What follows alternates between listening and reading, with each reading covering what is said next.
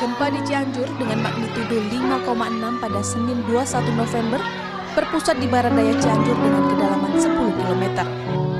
Menurut Badan Meteorologi, Klimatologi, dan Geofisika, gempa susulan juga terjadi di sejumlah patahan sesar yang melintas Sukabumi, Bandung, Kota Bogor, dan Bekasi.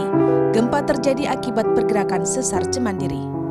Menurut catatan Badan Nasional Penanggulangan Bencana, sampai Selasa siang, jumlah korban meninggal tercatat 103 orang dan sekitar 400 orang luka-luka. Gempa juga menyebabkan lebih dari 3.000 bangunan rusak dan 7.000 orang mengungsi. Kepala Pusat Gempa Bumi dan Tsunami BMKG, Daryono mengatakan, gempa yang terjadi pada Senin siang itu termasuk salah satu gempa terkuat sepanjang sejarah gempa yang terjadi di sesar Cimandiri. Dalam ukuran magnitudo, gempa ini tergolong kecil, tetapi pusat gempa yang dangkal mengakibatkan kerusakan parah. Daryono memperkirakan aktivitas gempa akan terus bertambah karena wilayah sesar ini berada di batuan rapuh dengan aktivitas gempa kerak dangkal. Dengan kondisi seperti ini, Daryono merekomendasikan peningkatan mitigasi risiko dan edukasi kepada warga terkait bahaya gempa tahun 2000 ini yang terbaru 5,1 ini lebih dari 1.900 rusak. Nah kalau kita melihat eh, gempa yang terbesar pada masa lalu itu hanya 5,5 yang terjadi pada 1952. Eh, Jadi memang lebih lebih kecil dari gempa yang terjadi hari ini. Sehingga ini merupakan eh, eh, catatan penting kita bahwa melihat periodisitas gempa yang terjadi ini cukup pendek, maka tadi itu saya, saya, ulang, saya, saya sampaikan lagi bahwa penting di sini yang pertama upaya identifikasi secara aktif lebih detail, kemudian kajian bahaya risiko gempa yang komprehensif.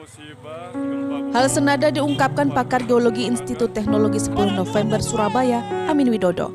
Menurut Amin, gempa Cianjur menjadi pelajaran penting. Gempa yang kekuatannya tergolong kecil mengakibatkan kerusakan parah karena sebagian besar bangunan tidak memiliki konstruksi tahan gempa dan masyarakat tampak belum siap beradaptasi dengan wilayah tinggal yang berpotensi gempa. Amin Widodo menyebut Jepang yang juga memiliki potensi gempa serupa dengan Indonesia sudah melakukan edukasi masyarakat dengan baik. 90% warganya sadar akan resiko gempa dan hal ini dapat meminimalisir fatalitas akibat gempa. Maksudnya uh, pemerintah tadi uh, membuat zonasi lah.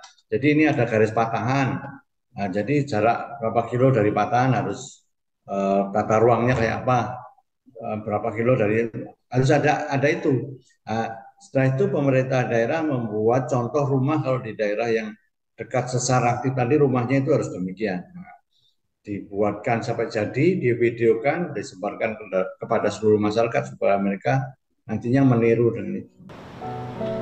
Di Jawa Timur terdapat lebih dari 100 sesar aktif yang melintas dari Kabupaten Banyuwangi, Malang, Probolinggo, Situbondo, dan Surabaya. Amin melihat pemerintah belum memitigasi dengan baik potensi gempa dan upaya antisipasi melalui edukasi. Eka Rima, Didin Iswandani, Surabaya, Jawa Timur.